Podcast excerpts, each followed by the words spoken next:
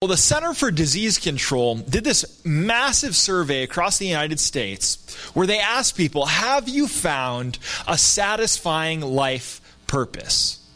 And 40% of Americans says, I have no purpose in life. I don't have a satisfying life purpose. I don't know what my purpose is. Obviously, that's sad. Obviously, that's tragic. People go through lives aimlessly. But I want you to really think how strange that is. Think how strange it would be. What if I came up to you and I said, Hey, tomorrow I want you to meet me in downtown Salt Lake City? And you'd be like, Oh, Jesse, that's cool. Do you want to get some coffee? I'm like, No. Just meet me in downtown Salt Lake City. And they're like, Oh, would you like to grab a bite to eat, perhaps? I'm like, no, just just meet me in downtown Salt Lake City. You're like, well, do you need help with a project? I'm like, no, I just want you to meet me. You're, Jesse, that's creepy. There's got to be a reason. There has to be a purpose. There has to be some kind of a, a, reason for our meeting, a reason to spend an afternoon together. People want a reason or a purpose for their afternoon, but people don't know the reason or the purpose for their entire life. They don't know what the purpose is. And I'm here today to tell you that you are not just a bag of chemicals. You are not just a talking animal. You are not just a computer made of meat. You are made by God. You are loved by God. You were created in God's image. You have a purpose. There's a reason for your existence. God is the author of your story, and you were made to know Him, to enjoy Him, and to glorify Him forever. Jesus, yeah, you can put your hands together for that.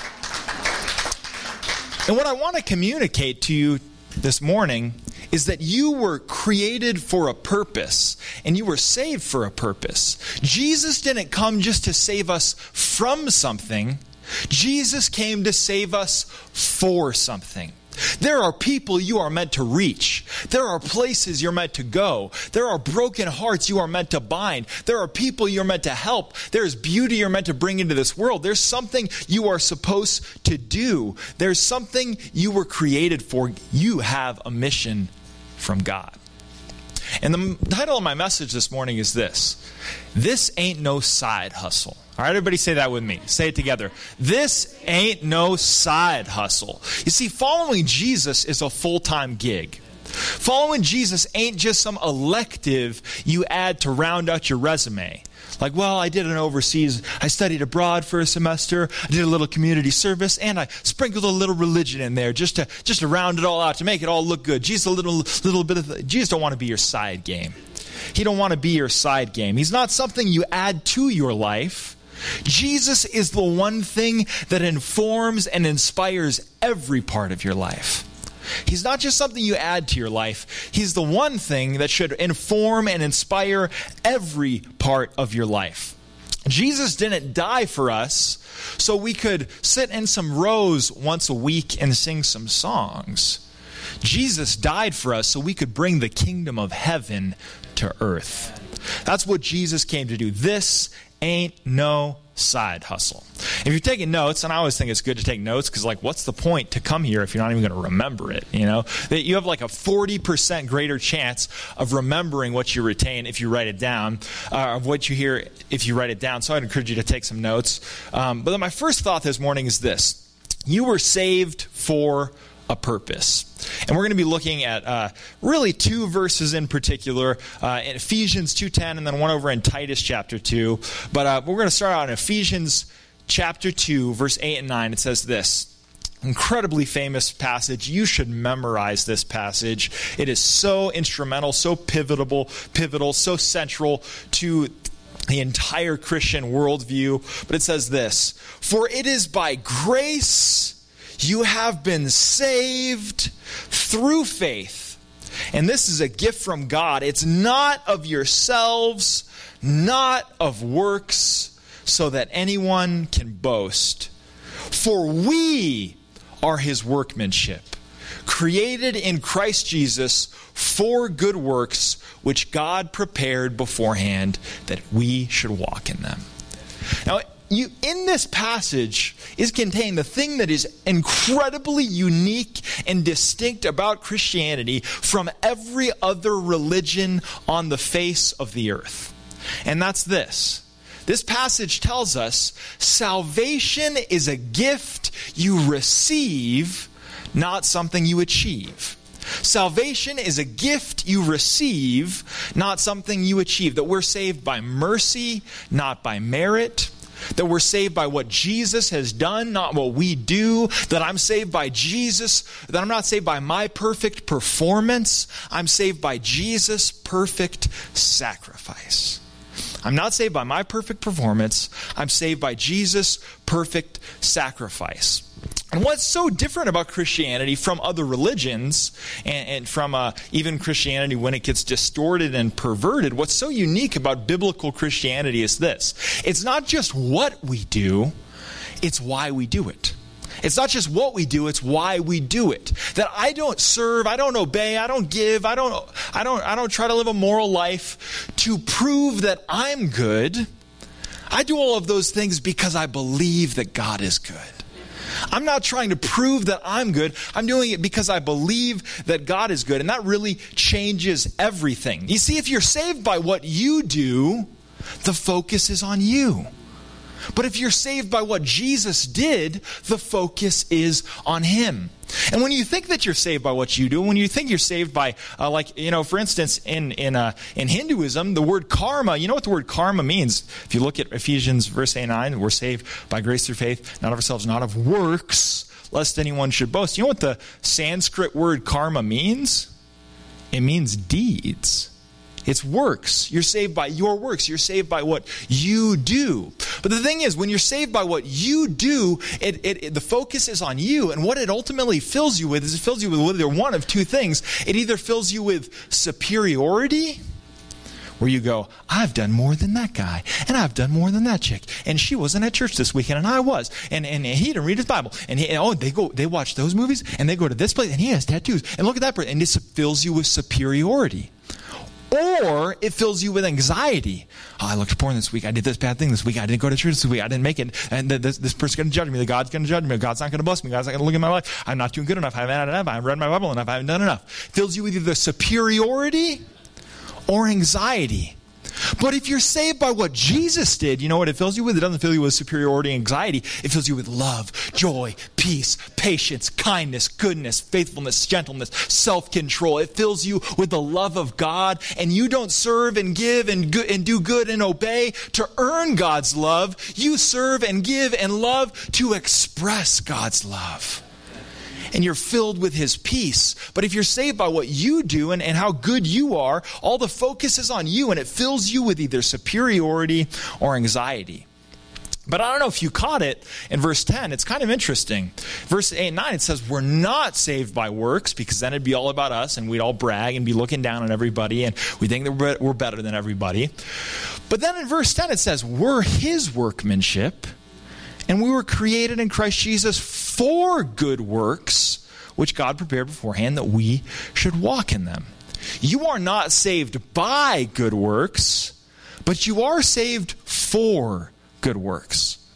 And Jesus actually gives us the perfect metaphor for understanding this simple distinction. In the Sermon on the Mount, Jesus says, You will know them by their fruits. Here's the perfectly easy way to understand all of this we're saved by grace through faith. Faith is the root, works are the fruit. Faith is the root, works are the fruit. God's grace God's grace is the soil. God's grace is the water. God's grace is the sunshine. Our faith in Christ are the roots, and works, living a good life, loving others, uh, being filled with joy, being moral, doing the right thing, all of those things are fruits. Hey, let me ask you this question Do the apples keep the tree alive? It's like the tree, like, oh man, these apples, they're really keeping me going. They're keeping me surviving. No. The tree keeps the apples alive. You're not saved by your good works, but when you're saved, you will do good works. Faith is the root, works are the fruit. Uh, uh, works are not the source of salvation, but they are the sign of salvation. Now, um, I used to kind of have this wrong mentality because there's a lot of ways as you're growing in Christ, you just like think about things the wrong way, you misunderstand things, and then you, you continue to read the Bible, continue to meditate. The Holy Spirit begins to show you fresh things. And I used to kind of think of serving as like this fine print obligation for salvation. Like, hey, you should have read the fine print. You should have read that little clause there at the bottom. Like, it's like, yeah, I'll, for, I'll forgive you. I'll save you from your sins. You'll go to heaven forever. But you have to serve me for the rest of your life. I, that's how I used to think about it. And uh, that was kind of the understanding I had. But here's what I've come to realize is this good works aren't some fine print obligation to salvation. Good works are a part of our salvation. They're a part of how God saves us. See, one of the most freeing realizations you can possibly have, something that it'll humble you a little bit, but it'll free you, it'll transform you, is if you realize this God doesn't need you. See, He made the universe without you. He saved the world without you. He's sustaining particle matter together without you. It's not like he's like, oh, uh, hey, Jeff, could you help me with the quantum mechanics of keeping the universe in orbit? No, you, you don't need your help. God doesn't need you. It actually says this in the book of Acts, verse 17 to 25 says this He is not served by human hands as if he needed anything. Rather, he himself gives everyone life and breath and everything else. God doesn't need something from you, God wants something for you. God doesn't need something from you. God wants something for you. He includes us. Like you ever think like this whole Great Commission thing, why doesn't God just do it himself? It'd be a lot cheaper, it'd be easier, it'd be less expensive. No, God includes us in the Great Commission. God includes us. That's taking the gospel to the world. That's reaching people, loving people, serving the poor. God includes us in it for the same reason I include my son in things. You know, when you're putting together IKEA furniture, which is Legos for grown-ups, by the way. It's Legos for grown-ups. When you're putting together IKEA furniture, I don't really need my five-year-old son's help. But I let him help because here's the reality. Letting him help me actually helps him. Because when he spends time with me and does things with me, he becomes like me. Letting him help me is actually helping him. God reaches the world, God reaches people through people because he's actually reaching us. God reaches others, God works through us because he's actually working in us. He's teaching our hearts to care for what he cares for. He's making us like him. Think about it. The Bible essentially teaches that the problem with the human race, and you don't even need the Bible to realize this, you can just see it by looking out at the world. If our greatest problem is selfishness, that's what's wrong with the world. People are just hopelessly selfish. If selfishness is our greatest problem, then serving, giving, loving, sharing is part of our salvation. God is rescuing us from living these small, selfish, self absorbed lives. He's rescuing us from living these tiny little insignificant lives. The smallest life you can live is a life that's all about you. The smallest life, you, do you really want to live a life where nobody is sad at your funeral? Nobody even cares. Like, he, he didn't care for anybody else, and nobody cares for him. No, the smallest life you can live is a life that's all about you. But the most electrifying life you can live, the most exhilarating life you live, the biggest life you can live is a life lived for the glory of God and the good of others. That's the biggest life you can live. Now it says, He has good works planned beforehand that we should walk in them. Do you know that God has an adventure planned for you? God has things you're meant to do. God has places you're meant to go, things you're meant to accomplish. He has things planned out for you. But here's the thing sometimes instead of walking in the good works He has planned for us, we walk by the good works He has planned for us. We walk right by and We're missing out on them. Let me ask you a question. It's kind of convicting. If your Christian life was a biography, would anyone want to read it? Would anyone want to read it? I don't want the most exciting part of my week to be the fact that something new came out on Netflix. I don't want that to be the most exciting part of my week. I, I want to live a life that's bigger than that. I, I, I want to live a life that, that, that reshapes lives and loves people and alters destinies. That's what God has for you. You are destined for greatness. That's what God wants for you. He wants you to be like Him. So you were saved for a purpose. You could write that down. The next thought you could write down is this God's plan for you is really a plan for us. God's plan for you is really a plan for us. People tell you that, you know, God loves you and He has a wonderful plan for your life. And that's true. God does have a plan for your life. But the reality is, God's plan for you is really a plan for us. I read an interesting book by a woman named Emily Smith called The Power of Meaning. I just heard about it in Time magazine. And Emily Smith describes how suicide rates are skyrocketing in the United States. They've actually reached a 30 year high. In 2017, uh, suicide rates were higher than they've ever been in the United States. And what's really strange about this is that people who, uh, you, in the Great Depression, people commit suicide because they didn't have a job. But what's weird is as employ, unemployment has gone down, more people have jobs than ever before, suicide has continued to rise. And it's, and, it's risen amongst middle aged people. It's risen amongst teenagers, risen amongst, uh, amongst millennials, uh, amongst 30 year olds who, who have great jobs. It, across every demographic, it's continued to rise. And in her book, she explains how actually some of the wealthiest and happiest countries in the world, countries that are technologically advanced like Japan and the Netherlands and Switzerland, uh, their suicide rates are climbing. They're supposed to be the wealthiest, supposed to be the happiest, supposed to be the most technologically advanced countries. And what she says is she says, happiness, what everybody's after, does not fortify you against suicide. What protects you against suicide is meaning. You need to live a meaningful life. And this is not a Christian person, this is just a journalist. But she goes on and describes the four things you need in your life to live a meaningful life.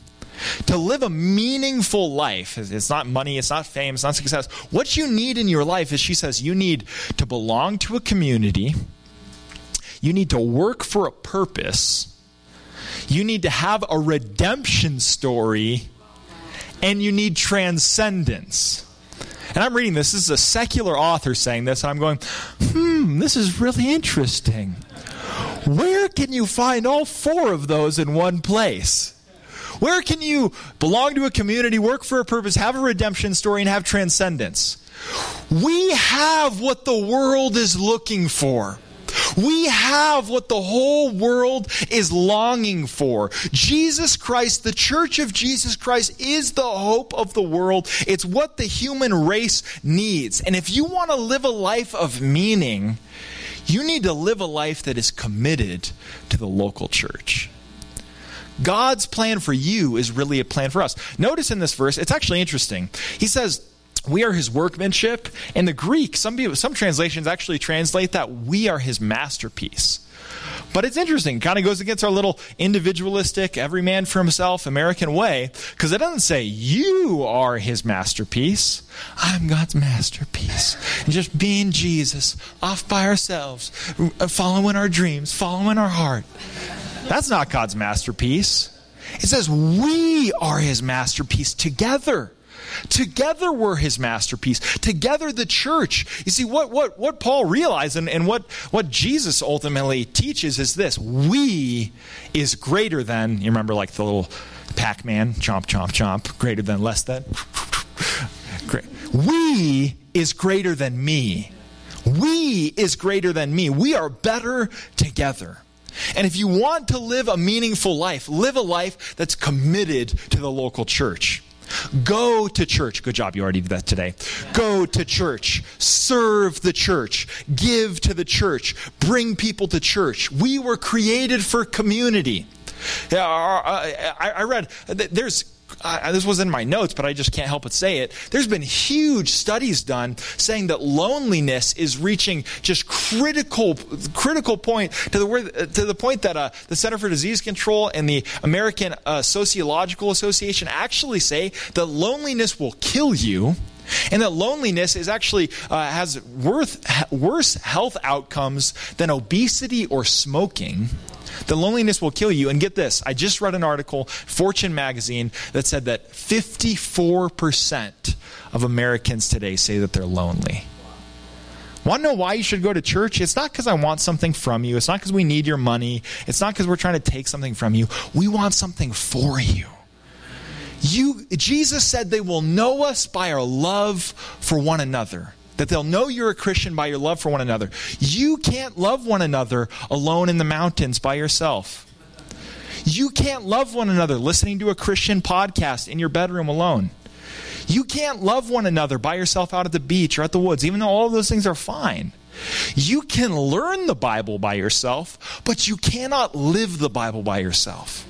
We need one another. We are better together. God's plan for you is really a plan for us. You know, the Society of Behavioral Medicine uh, did a study where they had people get on exercise bikes completely by themselves and see how long they could go. And they could go about 10 minutes without stopping. 10 minutes full speed on an exercise bike. But then they put those same people on an exercise bike in a group and they went 21 minutes. We are better together. We last longer together. We go further together. We need one another. And, and the reality is, you're going, it's true in exercise, it's even more true in your Christian life that we need one another. Get into a life group, get into a connect group, be a part of a community group, be, be, put your down, put roots down deep at, at, at this church. Make relationships. That's what your heart really needs. You don't need more time on Netflix. You don't need more time playing Fortnite. You don't need more time, you know, uh, just more money what you need is you need relationships. You need a relationship with God and you need a relationship with other people. But what you need to do is you need to, to, to realize that there's going to be problems in church you're going to face problems. And, and, and if you haven't encountered any problems at the church, it's probably because you are the problem. All right? There's going to be problems. But what you need to do as you go into community is you need to make up your mind to be a part of the solution. You're going to be disappointed. I, I used to tell my church, I'm just wait long enough, I'm going to disappoint you. Just keep coming long enough. I'll be the one to disappoint you. David's going to disappoint you. Someone in the church is going to disappoint you. But you need to make up your mind now that your commitment will be deeper than your disappointment. Your commitment needs to be deeper than your disappointment because that's how Jesus was committed to us. That's how Jesus was committed to us. His commitment goes deeper than his disappointment. All right, so the first thing is that we were saved for a purpose. Second thing is that uh, God's plan for you is really a plan for us. And then the third thing you could write down is this valuing your calling will keep you from falling. Valuing your calling will keep you from falling. There's a great cross reference to Ephesians 2:10 that's over in the book of Titus. Probably a book of the Bible like how nobody reads because uh, it's like one of the little obscure ones, but I love it so much. Titus 2:14 says this: He gave himself for us that he might redeem us from every lawless deed and purify for himself his own special people, zealous for good works.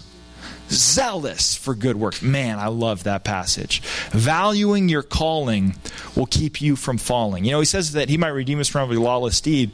And I think I found a really powerful metaphor for this. Did you know that 60% of felons cannot find a job when they get out of prison? 60% of felons cannot find a job when they get out of prison. Nobody wants to hire them. So what do they do? They go straight back to committing crimes. Because nobody wants to hire them, so they just keep committing crimes. Want to know what the gospel is? The gospel is this. The gospel is the homeowner bailing the burglar out of jail and then giving him a job at his company. Let me say that again. The, ho- the gospel is the homeowner bailing the burglar out of jail and then giving him a job at his company. That's grace. That's grace. And what I want you to see is that God doesn't need something from you, God wants something for you. Good works are not some obligation, good works are an opportunity. Good works are a gift of grace. God doesn't just pardon us, He employs us.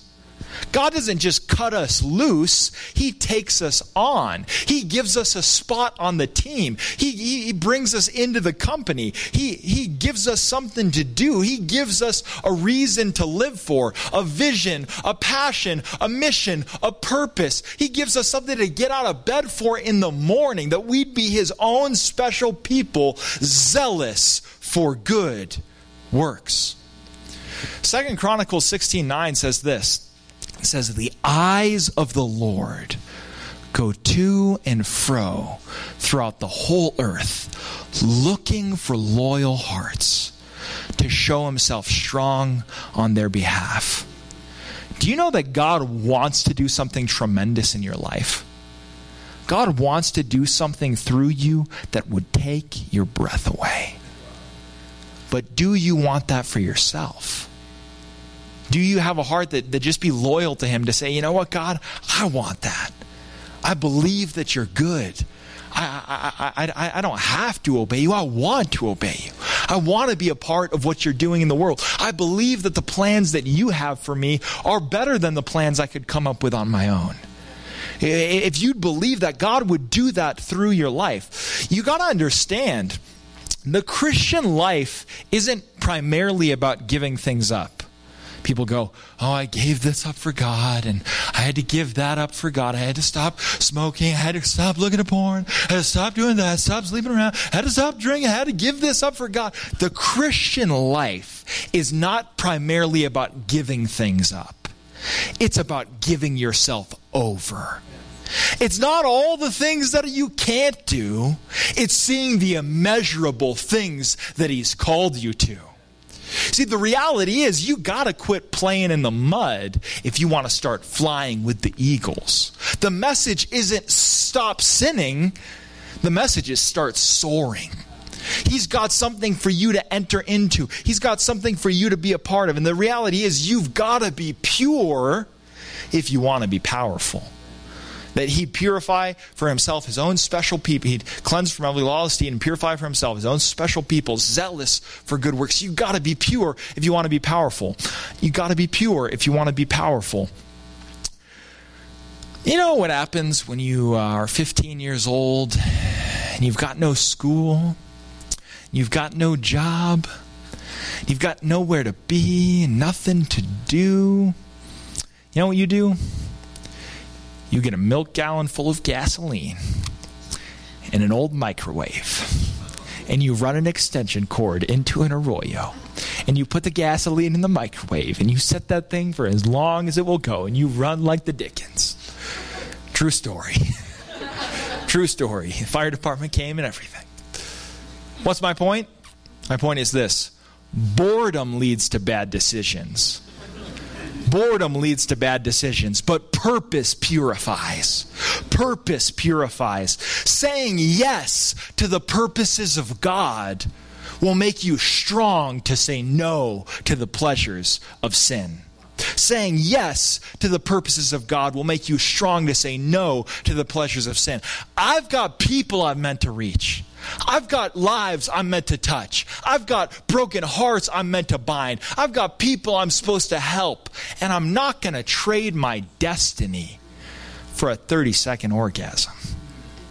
I'm not going to trade all, all, everything that God has ahead of me, this greatness, this purpose, this mission that He has on my life. I'm not going to trade it to get a little extra money through, you know, sketchy means or to get a little high just because I'm feeling bored on the weekend. No, I'm not going to trade all that. And you don't need to trade that either. God has something better for you. And when you see how good it is, you won't even care about giving that stuff up. You won't even notice. Um, it's in the long run, in the long run, it is sin that will limit you and God who will liberate you. In the long run, you got to realize in the long run. In the moment, it doesn't feel like that. In the moment, you feel like, oh, I'm so restricted. I can't do what I want. I can't give into that pleasure. In the long run, it's sin that will limit you and God who will liberate you. God wants you to reach your highest potential for His highest praise. He wants you to reach your highest potential for His highest praise. Valuing your calling will keep you from falling. So, you were saved for a purpose. God's plan for you is really a plan for us. Valuing your calling will keep you from falling. And my final point, we'll shut this down in a couple minutes, is that Monday morning matters. Monday morning matters. He says that we'd be a people zealous for good works. Zealous for good works. You know what in the Greek the word zealous means? It means one burning with desire, fiercely committed, passionately devoted. Ooh, man, that's that, that makes your blood pump. That makes your blood boil. Puts a that puts a fire in your belly and a beat in your heart. That we'd be uh, passionately devoted, fiercely committed. Eh, that, that we'd be one burning with desire. What if we were so fiercely committed to good works that we were like William Wilberforce, who fought his entire life to end the African slave trade in the name of Jesus? What if we were so fiercely committed to good works that we were like John Wesley, who rode over who, who rode over 250,000 miles on horseback and preached over 40,000 sermons? What if we were so fiercely committed to good works that we were like William Carey, who, who stopped at nothing, who tenaciously uh, championed the, the, uh, the, the, the, mission to India and modern missions and, and made, the, made the, the, the, the converted world care about the unconverted world and carried the gospel to India? You see, when you see Jesus, because this verse, how does it start off? It says, He gave Himself for us. He gave himself for us, that we'd be his own people, zealous for good works. When you see Jesus giving himself for you, you want to give yourself to him. What if you were so fiercely committed to good works that you ran your company in such a way that people saw you cared more about them than you did about profits? What if you were so fiercely committed to good works that you decided you were going to go to medical school and then you were going to fly around the world and go to countries where people didn't have access to medicine? What if you were so fiercely committed to good works that you decided you were going to go all in at this church plant and just be relentless and, and, and serve till they made you stop? What if you were so fiercely committed to good works what if you were so fiercely committed to good works that you fostered and adopted kids who didn't have a home? But what I want to tell you is this this life doesn't start one day, this life starts today. Jesus, uh, what he wants to do in your life stretches to the extraordinary, but it begins with the ordinary. What if you were so fiercely committed to good works that you did every assignment in Jesus' name? What if you were so fiercely committed to good works that your boss couldn't help but promote you? What if you were so fiercely committed to good works that, that uh, your spouse or your parents didn't have to ask you twice to take out the trash? What if you were that fiercely committed to good works that you could do everything in Jesus' name? This ain't no side hustle. This ain't no side hustle. It, it's everything. Following Jesus is a full time gig. And when you see Jesus totally giving himself for you, you want to give yourself totally to him. Now, I want to kind of end where we begun a little bit. Psychologists talk about something called intrinsic and extrinsic motivation. Intrinsic and extrinsic motivation. Extrinsic motivation is going, well, I don't want to get fired, so I better work hard. Or I have to get a grade, and I, don't want to get dropped from the class, so I'll do this assignment. Or ah, I got to make a paycheck, I've got to make ends meet. That's extrinsic motivation. Intrinsic motivation is when you go, man, I just love playing guitar. Nobody has to tell me to play guitar. I just do it. I'll do it all the time. I love taking photos, or I love my job. I'm, I'm practically a workaholic. I just love doing what I do. I, it gets me going in the morning. That's, that's intrinsic motivation. What's so interesting is that every religion on the planet is based on extrinsic motivation. I need good karma. I, I want to keep the five pillars of Islam and go to paradise one day, or uh, I, I, I, I you know, I don't want to like go to a sensitive subject, but like I want to rule my own planet one day and have spirit babies, or or or I don't want to go to hell, or I want to be blessed, or I don't want to end up in purgatory, or or I don't want to be judged, or I don't want you know anybody looking down on me. It's all extrinsic motivation. We know what the gospel is. The gospel is entirely based on intrinsic motivation. You go, I believe God. I trust God. I've seen the goodness of God displayed in the person of Jesus, that Jesus gave himself totally for me, and I want to give myself totally to him. Now, I'll close with a true story that I think kind of illustrates this. There was a, there was a tech company in Seattle, Washington, and there was a, a CEO named Daniel Price. And because of the astronomical rent prices in Seattle, he heard some of his employees talking about how they couldn't even afford to live in the city. And he felt conflicted and he felt sad that his employees were having such a difficult time. He didn't know what to do. And then he got an idea. He was like, wait a minute. I make a million dollars a year, but I care about my employees. I care about this company. You know what Daniel Price did? He took a $930,000 pay cut and doubled the pay of all of his employees. I bet you wish your boss was like Daniel Price. You know, when you see someone giving themselves totally for you, you want to give yourself totally to them. If Daniel Price was your boss, you would go, You tell me to jump, I will say how high. You tell me to run, I will say how far. You tell me to stay late, I'll say how long. You would do whatever you could for that guy. Do you see that Jesus didn't just take a pay cut for you? Jesus was cut off for you. Christians don't obey God because they have to. Christians obey God because they want to. And that's the gospel.